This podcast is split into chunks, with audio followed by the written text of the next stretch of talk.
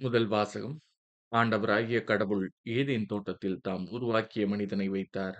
தொடக்க நூலிலிருந்து வாசகம் அதிகாரம் இரண்டு இறைவசனங்கள் நான்கு முதல் ஒன்பது முடிய பதினைந்து முதல் பதினேழு முடிய.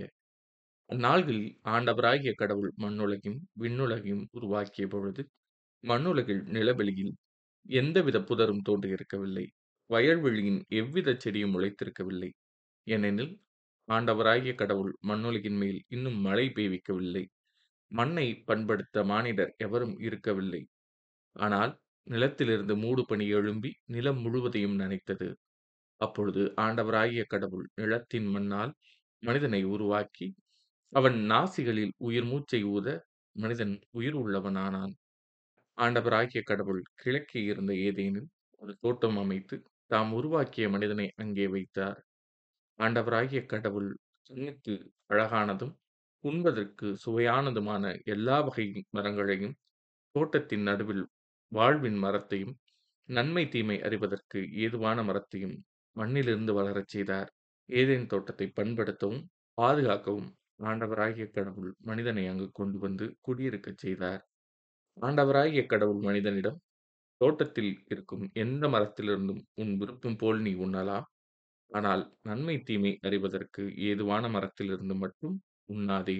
ஏனெனில் அதிலிருந்து நீ உண்ணும் நாளில் சாகவே சாவாய் என்று கட்டளையிட்டுச் சொன்னார். இது ஆண்டவரின் அருள்வாக்கு. இறைவா உமக்கு நன்றி. நற்செய்தி வாசகம். மனிதரின் உள்ளத்திலிருந்து வருவதே அவரை தீட்டுப்படுத்தும். மார்க் எழுதிய தூய நற்செய்தியிலிருந்து வாசகம். அதிகாரம் ஏழு இறைவசனங்கள் பதினான்கு முதல் இருபத்தி மூன்று முடிய. அக்காலத்தில் இயேசு மக்கள் கூட்டத்தை மீண்டும் தம்மிடம் வரவழைத்து அவர்களை நோக்கி நான் சொல்வதை அனைவரும் கேட்டு புரிந்து கொள்ளுங்கள்.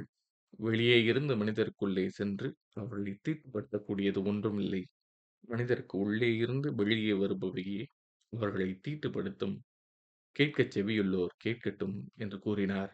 அவர் மக்கள் கூட்டத்தை விட்டு வீட்டிற்குள் வந்தபொழுது அவருடைய சீடர் அவரிடம் இந்த ஊமையை பற்றி கேட்க அவர் அவர்களிடம் நீங்களுமா இந்த அளவுக்கு புரிந்து கொள்ளாமல் இருக்கிறீர்கள்?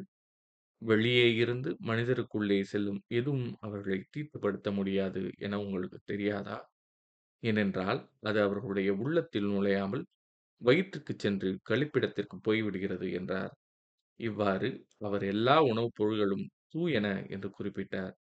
மேலும் மனிதருக்கு உள்ளே இருந்து வருவதே அவர்களை தீட்டுப்படுத்தும் ஏனெனில் மனித உள்ளத்திலிருந்தே பரத்தமை களவு கொலை விபச்சாரம் ஏராசை தீச்செயல் வஞ்சகம் காமவெறி பொறாமை பழிப்புரை செருக்கு மதிகேடு ஆகியவற்றை செய்ய தூண்டும் தீய எண்ணங்கள் வெளிவருகின்றன. தீயவனாகிய இவை அனைத்தும் உள்ளத்திலிருந்து வந்து மனிதரை தீட்டுப்படுத்துகின்றன என்றார். இது ஆண்டவரின் அருள்வாக்கு. கிறிஸ்துவே முக்கு புகழ்.